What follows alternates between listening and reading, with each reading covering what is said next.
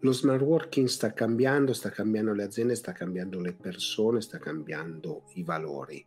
La digitalizzazione è entrata con forza nelle aziende, ma adesso diventa quasi un'innovazione strutturata e poi una bella chiacchiera su tutto ciò che accade nel mondo dei social network. Questi sono i temi della nuova puntata dell'ATEC Show.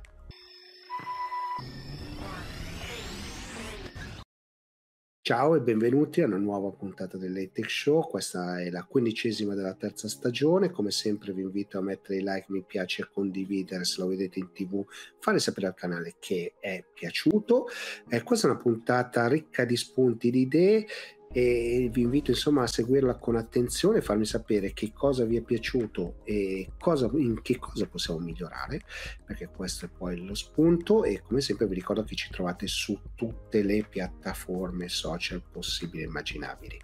Ma non perdiamoci in chiacchiere partiamo.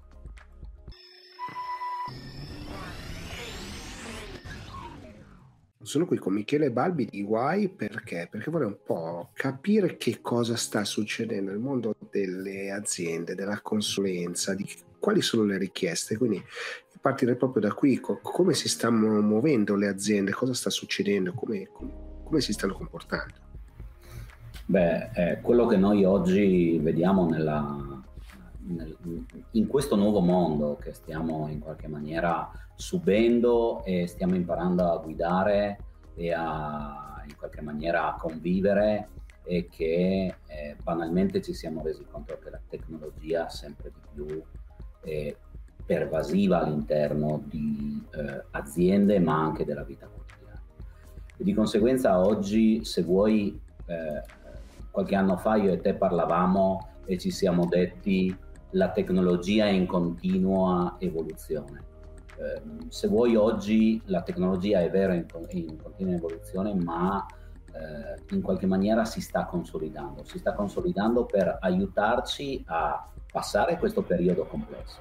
Quindi banalmente tutto sono, tutto quello che sono i modelli di collaborazione ci hanno permesso di eh, far sopravvivere le aziende, ci hanno permesso di eh, mantenere i contatti con le nostre famiglie, ci hanno permesso di fare tutta una serie di cose che prima eh, sapevamo che esistevano ma in qualche maniera non sfruttavamo al massimo.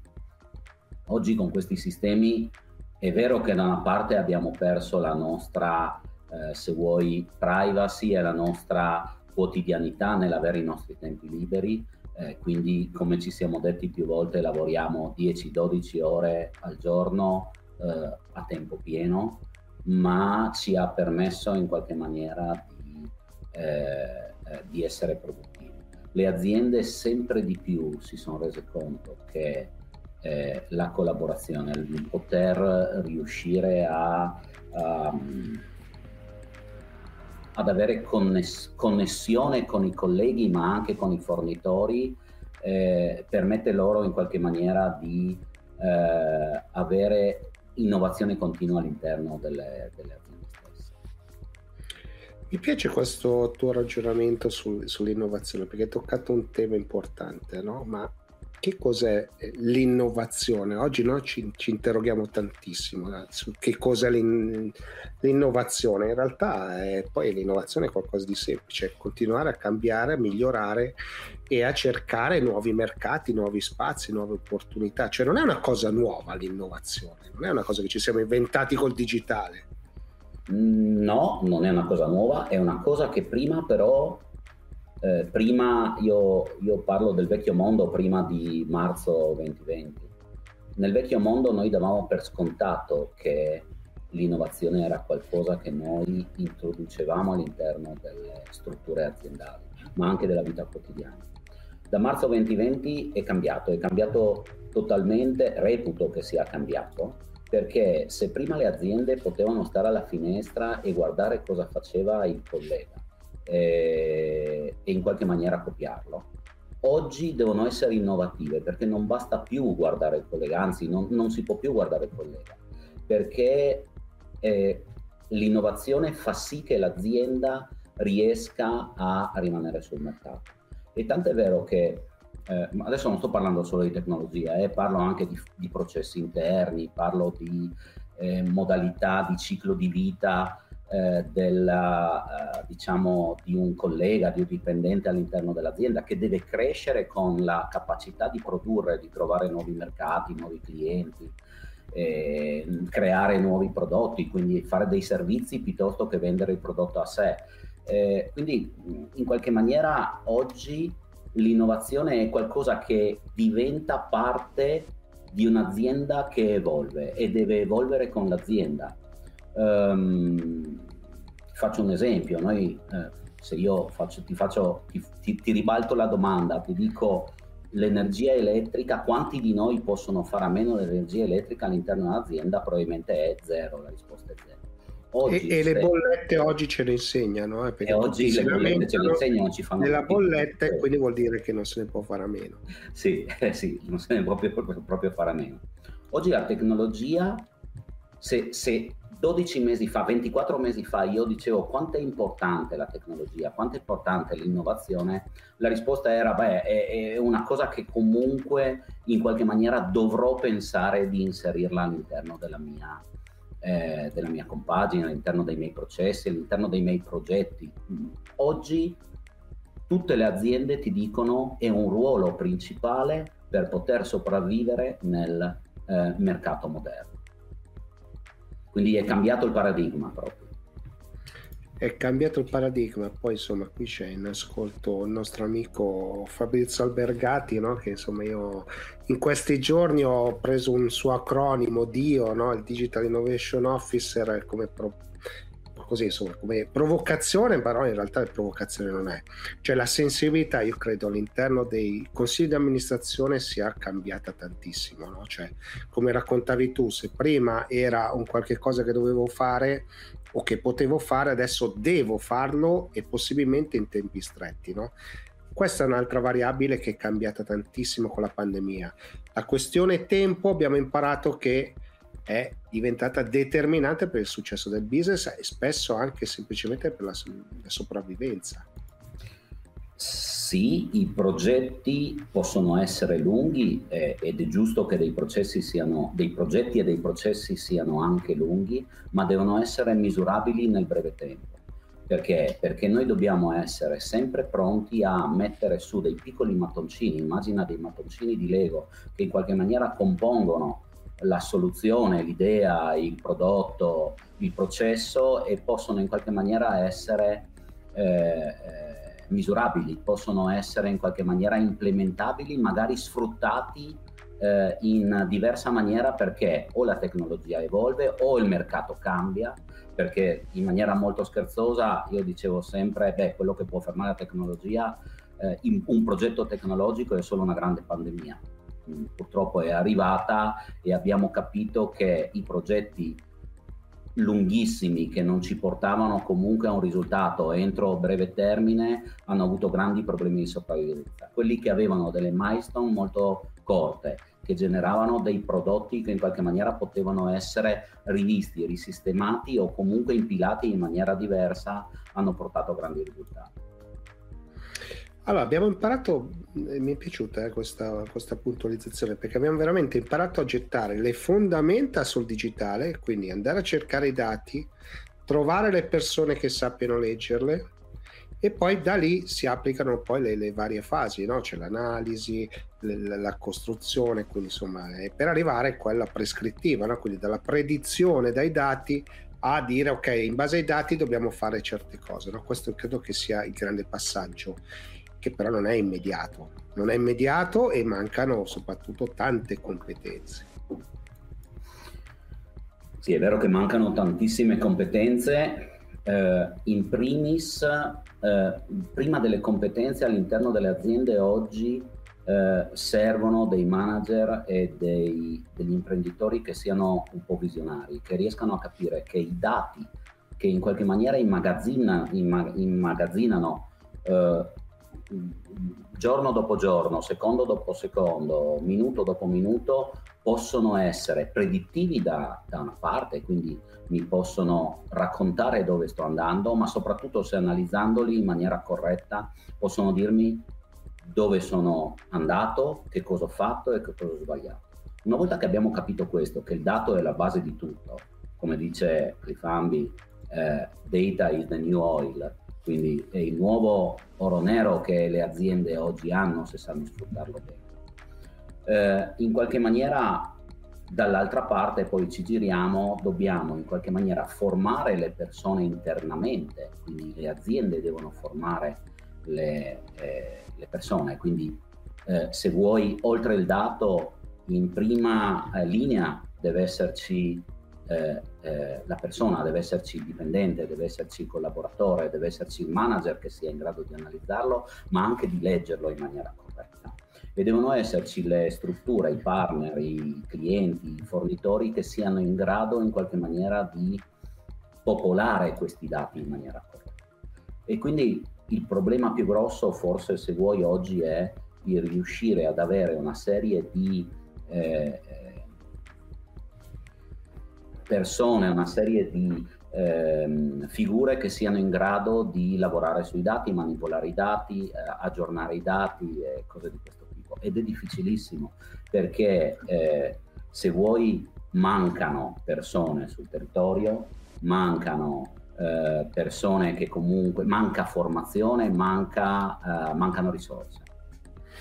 E poi guarda, te lo dico perché questa settimana insomma ho fatto, sai che tutte le mattine alle 11 faccio un, un live in cui mi invento un argomento, ho fatto l'upskilling, no? Quindi prendere le persone che all'interno e portarle insomma a crescere attraverso la formazione ha avuto molto successo, no? Credo che questo sia un tema importantissimo, cioè la retention dei talenti reperire talenti nuovi, questi credo siano diventati un, momento veramente focale per le imprese. Grazie mille davvero Michele, è sempre un piacere chiacchierare con te. Grazie a te. Grazie a te. E voltiamo pagina.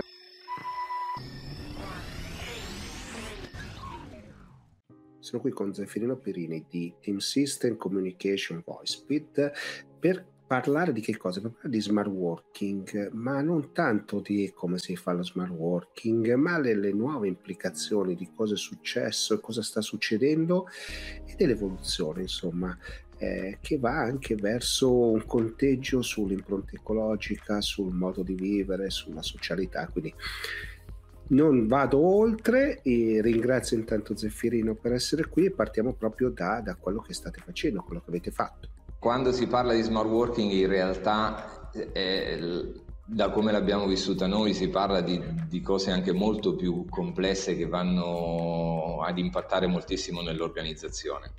E, e anche aspetti legali, devo dire, eh, nel senso che io, non, non è stato ancora sciolto il nodo che per noi è importante di come sarà lo smart working finita la, eh, la, situazione critica e questo è molto importante. Noi ci siamo trovati a fare smart working per obbligo con, normal, a, a marzo del 2020 eh, ma eh, abbiamo avuto due aspetti importanti su cui abbiamo fatto poi delle considerazioni, come stavi dicendo tu. E cioè, eh, la prima è eh, se il giorno 6 marzo siamo andati in smart working, il giorno 7 eravamo assolutamente operativi, senza alcun problema.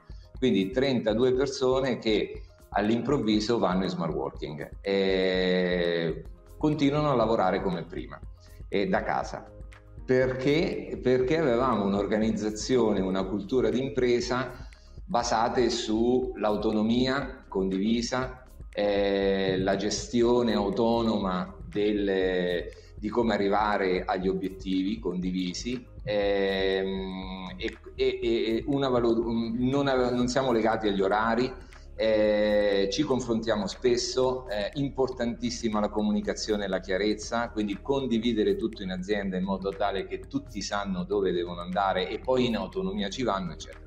È chiaro che fatta così a noi non, non è cambiato nulla perché non avevamo l'ansia che molte aziende hanno avuto del controllo di quello che stanno facendo le persone eh, perché è chiaro che se tu devi controllare quello che fanno le persone tutti i giorni, vedere se hanno fatto quello che gli hai detto di fare, eccetera, dà lo smart working un impatto molto negativo.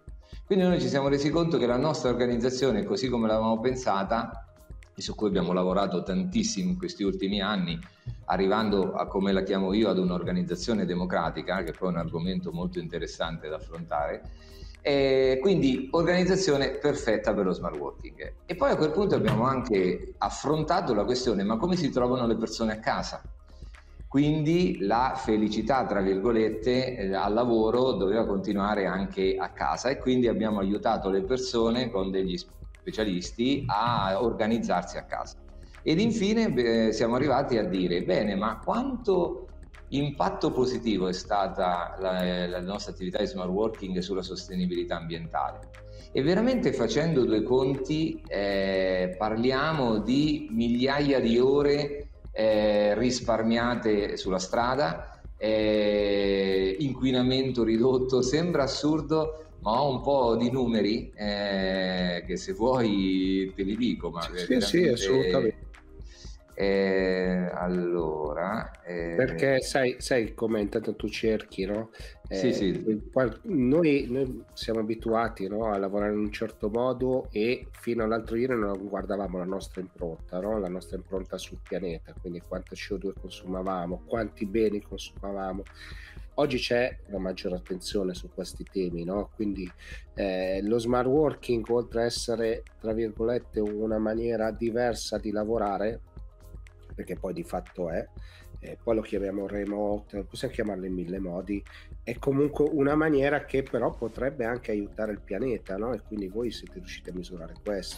Sì, abbiamo provato a misurare questo e ti dico è stata quasi una ricaduta positiva e, e alla fine ci siamo resi conto che diventa anche una responsabilità, cioè nel momento in cui cominci a capire che alcuni tuoi atteggiamenti hanno un impatto positivo e allora ti senti la responsabilità di dire perché non l'hai fatto prima e perché non lo puoi fare ancora meglio.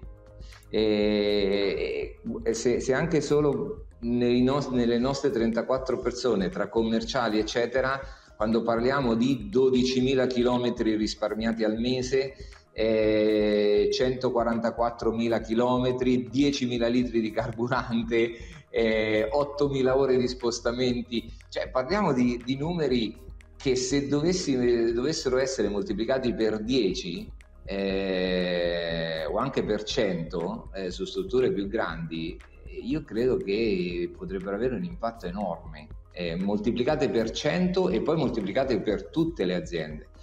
è chiaro che poi ci sono altre implicazioni, ma non è oggi credo il tema, però ehm, abbiamo potuto verificare che in effetti il, il nostro comportamento eh, che, a cui eravamo stati obbligati, ma per il quale eravamo preparati, eh, di, di, fatto eh, ha avuto un impatto positivo eh, nell'ambiente, eccetera. E, e, quindi veramente ci siamo posti la domanda ma perché non l'abbiamo fatto prima o come possiamo farlo meglio dopo. Noi adesso eh, c'è una nuova crisi, chiamiamola così, ma anche durante l'estate in primavera noi non siamo tornati al lavoro e non torneremo più, abbiamo cambiato completamente gli uffici, non ci sono più gli uffici per le singole persone, ci sono solo sale riunioni molto areggiate, eh, tarate sulle distanze eccetera, per cui se ci ritroviamo qui è solo per una riunione che è importante, motivante eccetera, ma quello che uno può fare senza spostarsi, ma anche solo, ti devo dire una cosa che spesso io sono magari un tipo ansioso. Quando i miei dipendenti, i miei collaboratori alla, venivano a lavorare e qui da noi magari ogni tanto può capitare la neve, il tempo brutto, eccetera, io avevo l'ansia per loro di dire speriamo che vada tutto bene, che non abbiano problemi, andate a casa prima, eccetera. Quest'inverno e l'inverno scorso io l'ho passato in assoluta tranquillità, perché le persone stavano a casa protette nel loro ambiente, non hanno affrontato la strada, l'autostrada, la superstrada e non hanno quindi, e quindi anche proprio per l'incolumità delle persone. Noi sappiamo sì, sì, bene. c'è un impatto ecologico e anche un impatto sociale, cioè viviamo meglio o meglio, viviamo di più la nostra famiglia, no? se stiamo a casa, poi il meglio si può discutere, insomma abbiamo visto e dad, dad, esatto. eh, gli spazi, per cui insomma, abbiamo tutta una serie di, di, tematiche che sono legate agli spazi che, casalinghi no? o comunque insomma dello spazio in cui viviamo che comunque sono un problema, però sono anche un'opportunità perché possiamo magari goderci di più i figli, non tornare a casa nelle ore più assurde, non farci il fegato amaro nel traffico e poi c'è un impatto ambientale perché questo è un impatto che come hai misurato tu, ma è anche un impatto economico, no? Perché alla sì, fine quando parli di eh, migliaia di litri di benzina risparmiati o di parti di riscaldamento dell'ufficio risparmiati, anche quello poi è un impatto ecologico sì, sì. ma anche economico.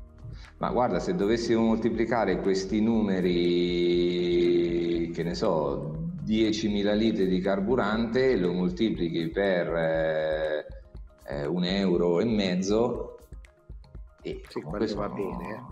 Quando va bene. Eh, sì, è chiaro, eh, ripeto, non è che eh, possiamo negare che non ci siano altri problemi da affrontare in smart working, eh, però eh, se c'è attenzione nei confronti delle persone e di chi lavora e si tende a, e, e, si vuole che, che, venga, che, sia, che lavorino in maniera felice perché poi il nostro obiettivo è questo, perché poi io secondo me, in base alle mie valutazioni, gli studi, le applicazioni, eccetera, quando le persone lavorano in maniera felice, automaticamente c'è la customer centricity, perché molto spesso si parla di eh, mettere il cliente al centro e in tutti i modi possibili e immaginabili si tenta di farlo, ma se le persone in azienda non sono contente di lavorare, non hanno quello come bisogno primario, cioè quello di mettere il cliente al centro. Nel momento in cui una persona è serena, è automatico quasi che il cliente diventi al centro. Quindi il fatto della felicità al lavoro è determinante. Affrontarlo a casa è importante. Noi all'inizio del lockdown abbiamo dovuto comunque affrontare questioni di persone che non avevano i luoghi, gli spazi, ma soprattutto importantissimo l'organizzazione personale. L'organizzazione personale è determinante e su questo bisogna aiutare le persone e i propri collaboratori a, eh, ad organizzarsi separare i tempi de- della famiglia dal lavoro, organizzarsi nel modo con cui devono comunicare con gli altri, perché i miei tempi di comunicazione con te che stai a, in un'altra parte non possono non essere gli stessi, così come gli strumenti. E quindi eh, prima parto dal modo mio di organizzarmi e poi di comunicare con te. Tutti questi elementi vanno affrontati con professionalità, con il supporto di strutture che ti aiutano a farlo e noi da subito abbiamo, abbiamo iniziato a lavorare su questo con un eh, vantaggio che insomma voi vi occupate poi no, di, di, comunicazione integrata, no? quindi questo sicuramente vi ha dato una grande spinta. Poi fate parte di un grande gruppo che insomma si occupa di tante cose, quindi sicuramente avete avuto un vantaggio.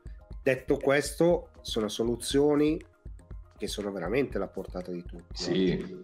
assolutamente. Allora, è chiaro che noi siamo stati fortunati di sviluppare un prodotto che è pensato per, eh, eh, per la collaborazione e l'interazione, come, come, la, come, sarebbe giusto chiamarla. E, e, e quindi eh, avevamo già risolto automaticamente una delle due componenti fondamentali dello smart working. Una è l'organizzazione e l'altra è la tecnologia necessaria. E noi la tecnologia eh, ce l'avevamo, tanto che eh, durante, in questi due anni l'azienda è cresciuta molto proprio perché moltissimi clienti eh, hanno chiesto la nostra tecnologia. E devo dire questo che lo dico qualche volta spesso, moltissimi clienti, già clienti VoiceSpeed, eh, e che avevano preso il prodotto perché volevano questa esperienza di interazione, di collaborazione, solo dopo lo smart working ci hanno chiamato, e cioè solo dopo il lockdown o durante il lockdown e ci hanno chiamato per essere aiutati ad usarle. Praticamente le avevano prese, ma tendenzialmente ne usavano una piccolissima parte perché non era necessario. In smart working eh, abbiamo aiutato migliaia di nostri clienti ad attivare delle funzionalità e ad insegnare come, come usarle di, di un prodotto che avevano magari da 5 anni. Però era giunto il momento di sfruttare tutte le potenzialità della tecnologia per poter creare interazione a distanza, che comunque sarà il futuro, indipendentemente dal ritorno alla normalità. Sì, perché ormai abbiamo visto che anche insomma, tornando un po' in ufficio, comunque le comunicazioni avvengono sempre in digitale, no? perché non c'è, non c'è, tutto il team lì, ci sono comunque i clienti che sono da un'altra parte, no? quindi si è anche sviluppato tutto un mondo di, di, di, di, di uh, appliance, no? di, dispositivi che permettono di fare questo, no? cancellazione del rumore quando chiacchieriamo, c'è tutta una serie di cose perché siamo uno magari di fianco all'altro col distanziamento. Però tu hai toccato un tema prima che mi piacerebbe andare un po' a, ad approfondire, che è quello dell'azienda democratica. Quindi cos'è un'impresa democratica? Perché su questo mi ha incuriosito parecchio. Guarda, è un tema su cui stiamo lavorando e, e devo dire mm, che è la fine di un... Per... la fine, no no, assolutamente ho sbagliato. È una tappa di un percorso che abbiamo iniziato qualche anno fa, nel 2017 e, e, che nasceva all'inizio dall'esigenza di coinvolgere le persone al lavoro e renderle felici. Questo era il primo bisogno. Abbiamo iniziato un percorso eh, diciamo molto importante su come poter coinvolgere le persone, parte dall'autonomia, dalla, dalle competenze, dalla chiarezza che è fondamentale perché poi questo genera fiducia e la fiducia sappiamo che oggi è tra le risorse più importanti delle aziende come risorsa quella della fiducia e poi piano piano siamo arrivati a mettere in piedi dei meccanismi quasi delle istituzioni democratiche in azienda. Cioè se l'autonomia è un'autonomia condivisa, se le persone sono autonome ma comunque si definiscono dei, degli obiettivi condivisi e, e, quindi uno ha il dovere, la responsabilità ma anche il diritto, eh, alla fine è importante avere anche delle istituzioni che tutelino questa parte qui. E quindi abbiamo, siamo partiti dai principi, li abbiamo trasformati in norme, abbiamo creato un, un istituto che si chiama eh, che, che, un po' si ispira quasi alla Corte Costituzionale. Io uso questi termini, ma non, è, mm. eh, non li uso in maniera provocatoria. E quindi c'è, sono, c'è diciamo, un gruppo di persone che sono lì per, per definire e valutare i principi e le norme e poi ci, di comportamento e, e, poi ci sono varie strutture che agiscono, collaborano, si è passati dalla cooperazione alla collaborazione e molto spesso si confondono i due termini ma sono completamente diversi. L'importante è sempre ispirarsi a questi principi e ci sono i meccanismi per cui tutti sono tutelati nel poter fare il loro lavoro al meglio eh, sulla base dei principi, se secondo loro non stiamo andando in una direzione o certi comportamenti non sono ispirati a certi principi, sono tutelati nel poterlo evidenziare, se hanno delle idee nuove di miglioramento del loro lavoro, del lavoro del reparto o della strategia, possono dirlo negli ambienti giusti, vengono ascoltati eh, e quindi abbiamo messo questo, in piedi questo meccanismo per cui non c'è il capo che decide controlla, e, ma esistono dei sistemi di, che portano alla collaborazione, anche il sistema premiale da noi poi è coerente perché da noi tutta l'azienda tutti i mesi prende i premi eh, tutti, e dico tutti, eh, dal magazziniere allo sviluppatore, eccetera, se tutti raggiungono gli obiettivi e quindi c'è la massima cooperazione in questo caso per raggiungere gli obiettivi.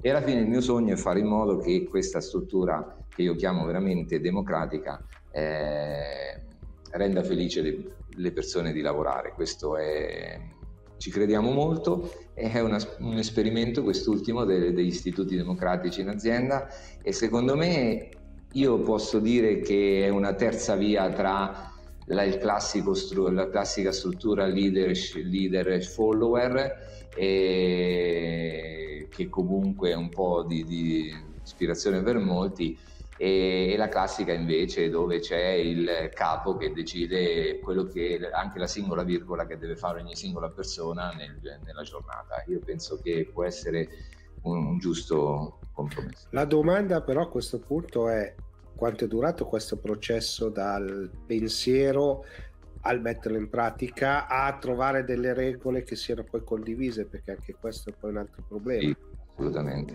È durato molto, dalle, abbiamo, io ho iniziato nel, nel 2017 a pormi la domanda ma come faccio a coinvolgere i collaboratori, tutti, per poter crescere? Lo dico proprio in maniera tranquilla, nel senso l'obiettivo è la crescita dell'azienda e questo lo sanno tutti in azienda. Noi dobbiamo continuare a crescere, questo è il nostro obiettivo.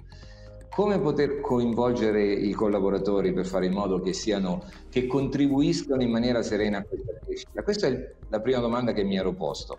Ho visto che c'erano dei casi di successo in America, me li sono studiati di aziende che andavano molto bene e che avevano fatto questo stesso percorso, ho preso qualcosa da loro, ho approfondito diverse, diversi studi, eccetera, quindi l'ho fatta un po' all'europea, quindi ho riportato alcuni, eh, alcuni elementi positivi e, ed è un percorso lungo perché parte da eh, il coinvolgimento che vuol dire eh, autonomia, ma l'autonomia ha senso solo se, le, se, ci sono le competenze e la chiarezza.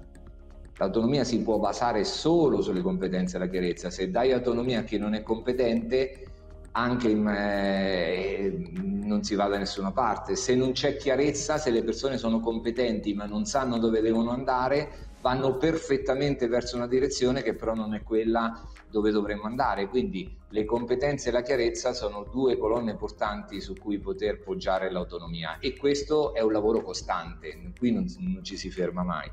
E quindi autonomia, competenze, chiarezza, eh, cooperazione, collaborazione, sperimentazione, metodologia agile, cioè mh, bisogna fare in modo di piano piano arrivare a questo. E poi alla fine ho, ho pensato, ok, ma chi tutela tutto questo? Chi, eh, e, so, e, e, dico, noi siamo fortunati di vivere in democrazie moderne e, noi credo che siamo tutelati da questo punto di vista, tutto perfettibile e allora dico, beh, allora dovremmo adottare lo stesso principio delle democrazie, cioè bisogna tutelare le persone affinché tutto questo possa avvenire senza che qualcuno in maniera impositiva fermi il loro percorso.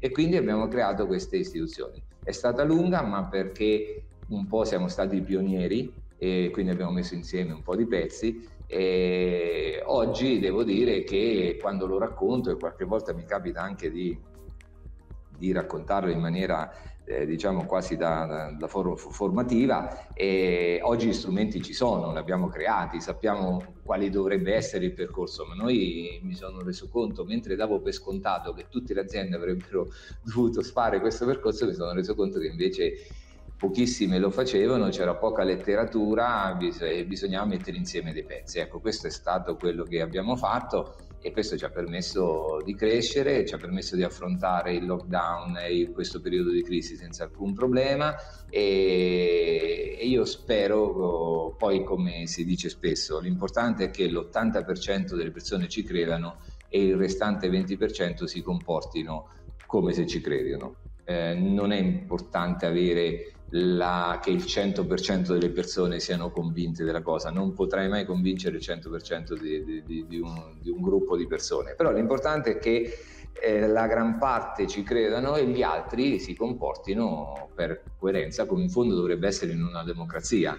Eh, se, eh, chi fa le leggi è stato votato da, dalla maggioranza, gli altri non è che possono andare contro le leggi perché erano, hanno votato la minoranza, bisogna comunque seguire eh, Chiaro, le regole. Le regole. Allora, per cominciare oggi ho scoperto una nuova parte, insomma, tua Zeffirino, quindi mi ha fatto piacere perché mi ha incuriosito e quindi non potevo non chiederti questa cosa perché insomma è, mi sembra comunque molto molto interessante. Quindi Grazie mille per la chiacchierata che comunque è sempre molto piacevole. Abbiamo parlato poco dell'azienda, ma molto di quello che, che avete fatto e state facendo. Quindi grazie mille e voltiamo grazie pagina. Grazie.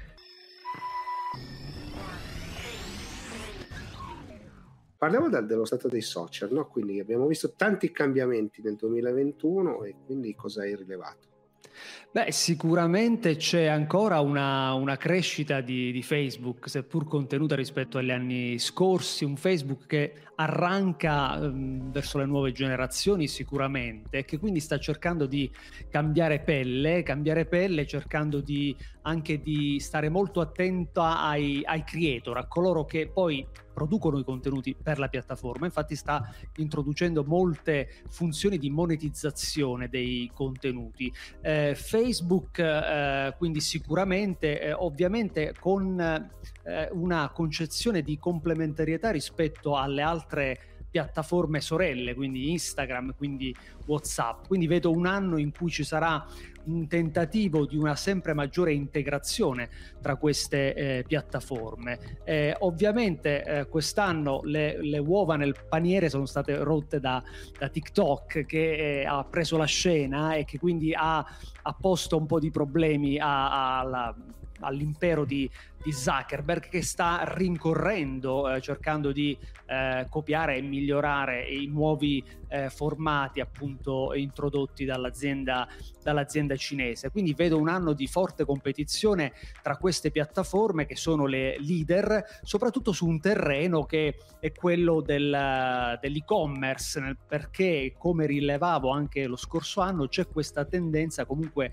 di tutte le piattaforme social a, di, a passare dall'essere essere una vetrina per le aziende ad essere un vero e proprio eh, spazio commerciale eh, in cui eh, concludere anche gli acquisti. Quindi quest'anno vedremo sicuramente questo tipo di trasformazione, la possibilità che verrà data a noi utenti non solo di eh, mettere come dire nel carrello e, e, di scoprire nuovi prodotti, ma anche proprio di acquistarli eh, rimanendo all'interno di, questo, di, questi giardini recintati che sono eh, i social.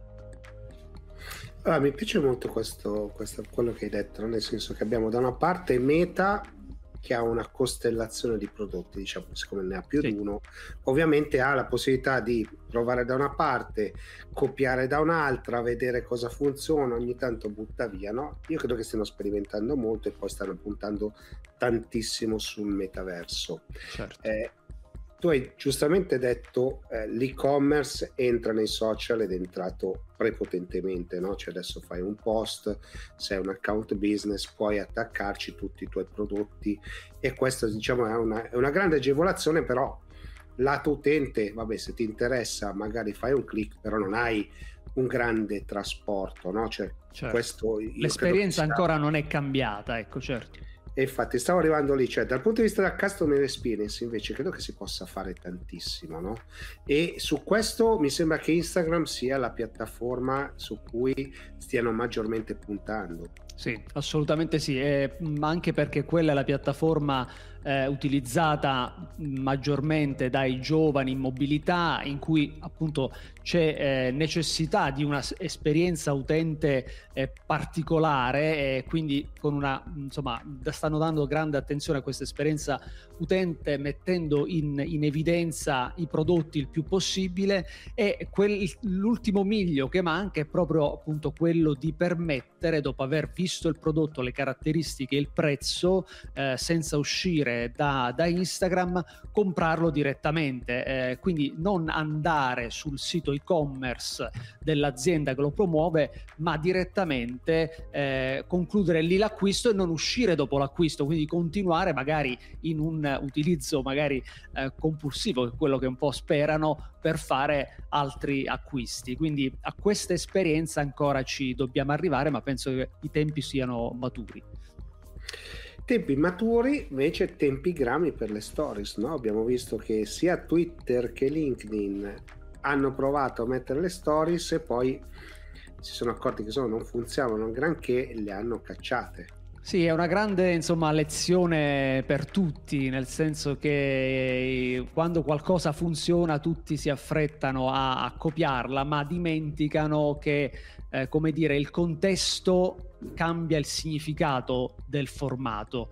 Eh, non puoi, diciamo, copiare e incollare un formato e eh, darlo in pasto ad una community che non, è, non, ne ha bisogno, che magari non è abituata che magari non ne ha bisogno. Così eh, si è visto che su Twitter gli utenti non utilizzavano i fleet, eh, la stessa cosa è avvenuta su, su, LinkedIn e quindi alla fine hanno dovuto eh, tornare indietro. Certo, a loro insomma va bene sperimentare, eh, però eh, è anche vero che o- ognuno deve trovare dire, il formato adatto al proprio pubblico, non sempre quello che funziona da una parte può, essere, eh, può funzionare anche altrove.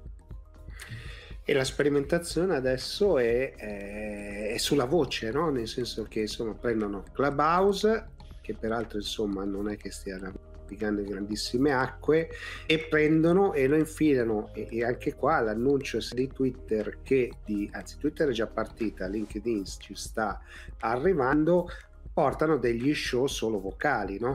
Sì, anche quello bisogna un po' capire se, se, funzionerà nelle varie declinazioni delle piattaforme. Su Twitter onestamente non sembra avere una grande eh, presa al momento, vedremo su LinkedIn come, eh, come andrà. Sicuramente dove potrebbe andare bene è su Spotify che ha comprato una piattaforma proprio dedicata a questa e l'ha integrata nella sua, nel suo ecosistema e, e lì può avere molto senso perché se, se, hai già uno show sotto forma di podcast, avere invece uno spazio un po' più aperto alle domande del pubblico eh, da eh, utilizzare prima o dopo lo show potrebbe avere un senso, un senso di, di traino dello show, un senso magari di decompressione post show in cui far partecipare proprio le persone in maniera molto più libera, un formato diciamo non scripted in cui non devi preparare tantissimo e puoi dar spazio alla voce del, degli ascoltatori tu sai che io ho già provato tutto, no? E quindi eh, io sono uno di quelli che appena può sporcarsi le mani va a rompere le scatole a chi di dovere per farlo, no? Fai e bene. quindi l'esempio di, di, Twitter, che secondo me era un po' prematuro, perché ho iniziato, ho fatte due di, di tentativi, proprio solo vo- voce, non sono stati granché di Beh, successo. Immatura anche la piattaforma lì. E lì francamente non capisci mai quando uno sta entrando, no? cioè è sì. proprio una difficoltà oggettiva sì. nella, nella, gestione. LinkedIn non l'ho provato, ho provato Spotify, ovviamente io sono presente in podcast anche delle talk show su Spotify, faccio sì. altre cose sui podcast, ci ho provato. Adesso ovviamente non è disponibile in Italia la, la, la piattaforma ancora, quindi è, è da capire, da studiare, però porca miseria, è un disastro un disastro nel senso che anche lì eh, è, è, troppo immatura per, per, per, riuscire a fare qualcosa di concreto, cioè non sei una radio perché non è quello lo scopo, però non sei neanche un social che in cui dici ok entra nella diretta, cioè il meccanismo è ancora troppo complicato, lì eh, bisogna sì. un po' insomma togliere delle, delle, delle delle frizioni che ci sono. Esatto, no, assolutamente sì. E adesso vedremo cosa farà Zuckerberg, comunque l'ha annunciata ormai diciamo sei mesi fa per provare a, a mettere un po' di di pepe nel, nell'arena competitiva e, e, ancora non è completamente pronta, quindi vedremo le soluzioni audio, che tra l'altro l'audio è un, diciamo, un, un settore molto interessante, sempre più eh, interessante lato tecnologico perché ci sono parecchi sviluppi e parecchie innovazioni, per cui sai l'audio eh, spazializzato che permette anche di avere una sensazione molto più immersiva delle conversazioni può essere quel quid in più eh, che dà un, diciamo, un, un, una spinta, una scossa anche a questo tipo di formato.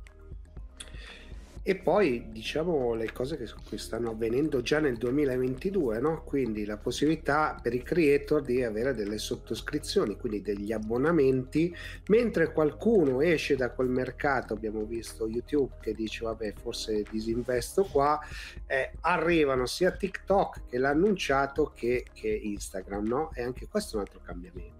Sì, sì, eh, finalmente diciamo, le piattaforme hanno capito che per mantenere eh, utenti o acquisirne di nuovi, il vero traino, la, la, calamita sono i creator che riescono veramente a smuovere eh, grandi masse e, e quindi eh, devono essere curati adeguatamente attraverso forme di monetizzazione. Eh, le, le, ultime appunto a cui ti riferivi, quelle degli abbonamenti su Instagram e su TikTok, eh, possono essere qualcosa in più per i creator. Bisogna eh, un po' capire se davvero le persone, fino a che punto le persone sono disposte a pagare per avere contenuti all'interno di quella piattaforma e poi fino a che punto i creator sono disposti anche a eh, condividere eh, re- una parte delle revenue con la piattaforma. Quindi, eh, come sai, sempre più eh, si fanno avanti quelle piattaforme che nascono solo per la monetizzazione e che offrono quindi dei, dei, delle condizioni eh, migliori e che danno più libertà eh, ai, ai, creator come Patreon per esempio su cui io posso creare eh, il mio piano di contenuti posso decidere quelli che sono a pagamento o gratuiti posso curare davvero la mia community e offrire eh, alla stessa una varietà di contenuti non legati ad una singola piattaforma. Quindi eh, le soluzioni oggi per i creator sono tante, ma sicuramente è una nuova era eh, per, per, i creator, eh, quella che io chiamo de- l'era della economia della passione, eh, per cui oggi chi ha una passione può davvero riuscire a metterla eh, in pratica al servizio di tutti e anche magari a, a vivere di quelle, di quelle passioni. Quantomeno ci si può provare, gli strumenti ci sono tutti. E visto che stiamo parlando di passioni, di nuove opportunità, nuovi contenuti, abbiamo visto che il 2021 è stato l'anno della newsletter, no? un sacco di servizi, eh, anche lì sotto sottoscrizione oppure no, poi anche lì eh, Twitter ha fatto una grande acquisizione, no? c'è stata un'altra rivoluzione sotto questo aspetto. Sì, è vero. Il media forse è più vecchio, eh? Esatto, è uno dei, dei, formati dei media più vecchi che, che ritrovano diciamo, una, una, loro dignità. E pro- proprio in generale la scrittura che, che, che sta lentamente diciamo, ri- risorgendo. E, e, io penso che le newsletter siano un ottimo modo per, uh, per, acqui- per come dire, eh, acquisire e, curare una community attorno ad un certo eh, interesse. Io stesso ho una newsletter da anni, però in, in, questo ultimo anno è cresciuta molto, proprio forse anche perché un, se ne parla tanto e c'è una maggiore predisposizione delle persone a ricevere direttamente nella propria inbox eh, i, i, contenuti eh, di cui insomma ha bisogno, mentre insomma eh, siamo quotidianamente eh, alla ricerca di, di, contenuti, forse avere quella sicurezza diciamo di, di trovarseli nella casella postale fine settimana può essere qualcosa che eh, è interessante. Quindi anche quello... Che io chiamo la, l'economia dell'attenzione, no? Eh cioè sì. tu vai a cercare eh, l'attenzione di qualcuno, che insomma che sì. sia un social, una newsletter, quello che vuoi, un video, e noi stiamo lavorando in questo e si ampliano incredibilmente sì. i, i, segmenti, invece di restringersi come qualcuno aveva previsto, i rivoli si allargano ed è, ed è incredibile questo, no? c'è quello che ha più voglia di leggere, quello che ha più voglia di ascoltare, quello che sì. ha più voglia di vedere e, e quindi proprio abbiamo una un'ampia scelta oggi. Sì, eh, ognuno, ogni creator può creare dire, il suo bouquet di offerta oggi eh, come, come, vuole, perché poi non c'è un mix eh, diciamo vincente ben, ben prestabilito. Si, si, può fare un, un po' di, di blog, qualche video su YouTube una newsletter quando c'è necessità usare il podcast perché magari si intervista qualcuno, eccetera. Quindi eh, questi, questi, vari formati oggi possono davvero essere mixati eh, adeguatamente dai creator per creare un, un, pubblico, per intercettare meglio eh, un pubblico.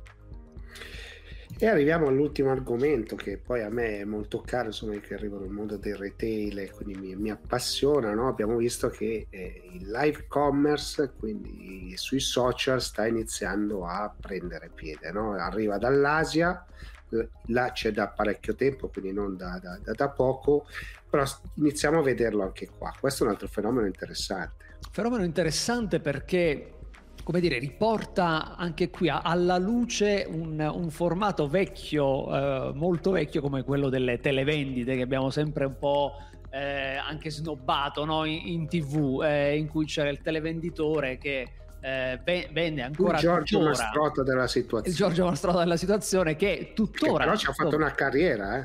Eh, esatto, esatto, ma tuttora ci sono appunto televisioni eh, specializzate soltanto eh, nelle televendite 24 ore su 24. Ecco, questo nuovo formato oggi nell'era dei social eh, viene rispolverato e gli viene data nuova vita. Eh, perché? Perché eh, sempre più saranno le persone, soprattutto gli influencer, a eh, diventare televenditori e a vendere in diretta, quindi utilizzando le tecnologie di streaming che esistono, che le piattaforme mettono a disposizione, vendere in diretta dei, dei, degli oggetti e dei prodotti. Per cui eh, a, a, video vedremo la descrizione del prodotto, ma anche il prodotto in quanto tale, e l'utente potrà cliccare sul prodotto, eh, scoprire le sue caratteristiche, il prezzo e metterlo nel carrello, comprarlo con un'integrazione con eh, l'e-commerce aziendale. Eh, tutto questo senza uscire da questa diretta, quindi rimanendo incollato eh, nella, nella, diretta stessa. In questo modo, come dire, i creator saranno anche misurati sulla base degli acquisti che eh, veicoleranno ed è interessante perché, eh, come dire, ci sono due modalità oggi di fare eh, il live commerce. C'è una modalità social per cui vedremo le piattaforme come Instagram, Facebook, TikTok inserire questa modalità all'interno delle, eh, delle loro eh, dirette, delle possibilità che si hanno in diretta eh, e in questo caso però i prodotti dovranno essere legati allo shop eh, creato su quella piattaforma e non integrato con l'e-commerce aziendale. Oppure ci sono delle piattaforme di nuova generazione eh, come Bambuser, in Italia c'è GoLive che permettono invece di eh, avere una tecnologia eh, da integrare all'interno dell'e-commerce aziendale, per cui l'azienda può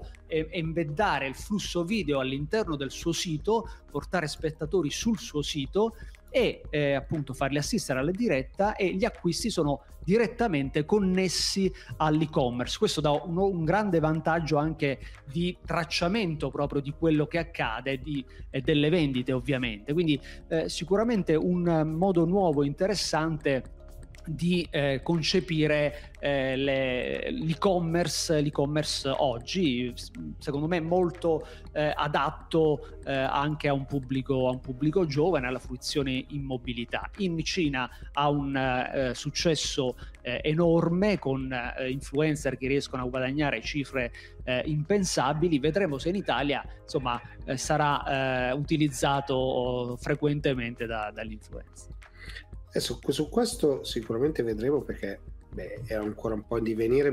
Ogni pubblico secondo me sì. poi è diverso, quindi bisognerà certo. un po' capire anche come verrà raccolta e accolta la, la, la novità. No?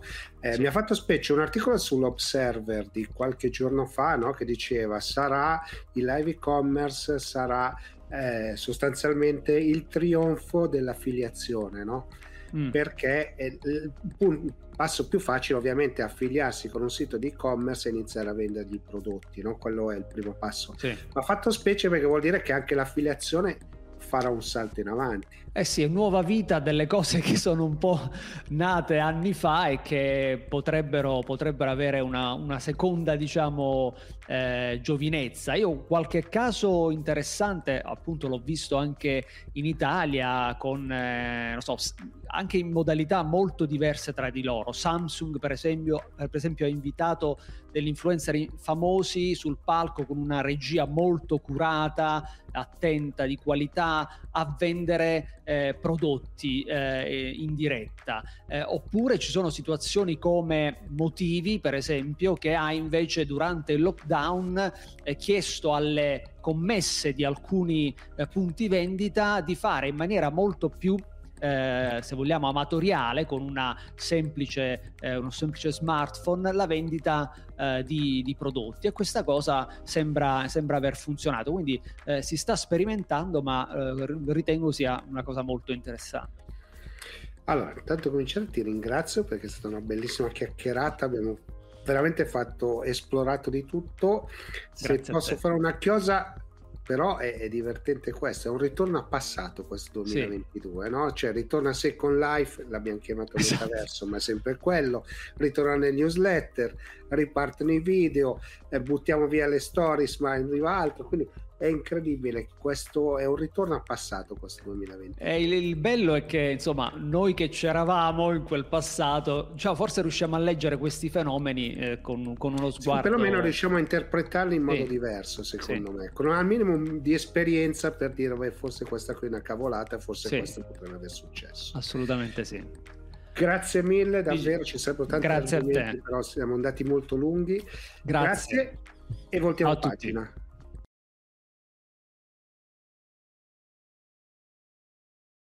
Siamo giunti al termine anche di questa puntata del Tech Show, come sempre vi ringrazio tantissimo, questa serie insomma che racconta la cultura digitale facendo parlare i protagonisti come sempre vi invito a condividere, a mettere mi piace, a far sapere ai canali TV che avete gradito questa trasmissione, visto che io la metto a disposizione gratuitamente su tanti canali e, e siamo insomma su tutte le piattaforme podcast. Insomma, fateci sapere cosa ne pensate, quali sono gli argomenti di cui insomma eh, state richiedendo qualche, qualche informazione, che magari trovo un protagonista che ne possa parlare e vi do appuntamento a questo punto alla prossima puntata. Ciao!